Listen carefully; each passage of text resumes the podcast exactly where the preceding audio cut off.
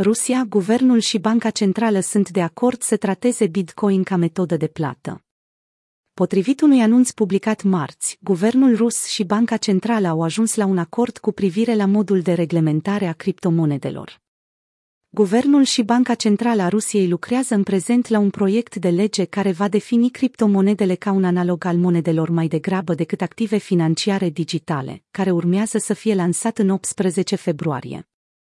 Comersant notează că tranzacțiile cu Bitcoin și deținerea de criptomonede în Rusia nu sunt interzise. Totuși, acestea trebuie executate printr-un exchange licențiat în țară. Raportul subliniază, de asemenea, că tranzacțiile cu criptomonede de peste 600.000 de ruble, aproximativ 8.000 de dolari, trebuie să fie declarate, în caz contrar ar putea fi considerate o faptă penală. Această știre vine după luni de speculații despre modul în care guvernul rus va gestiona monedele digitale. Deși încă nu este clar ce va însemna această decizie pentru afaceri și cetățeni, țara pare să îmbrățișeze încet ideea criptomonedelor. În ianuarie, Banca Centrală a Rusiei a publicat un raport care propune o interdicție generală a minieritului și tranzacționării monedelor digitale.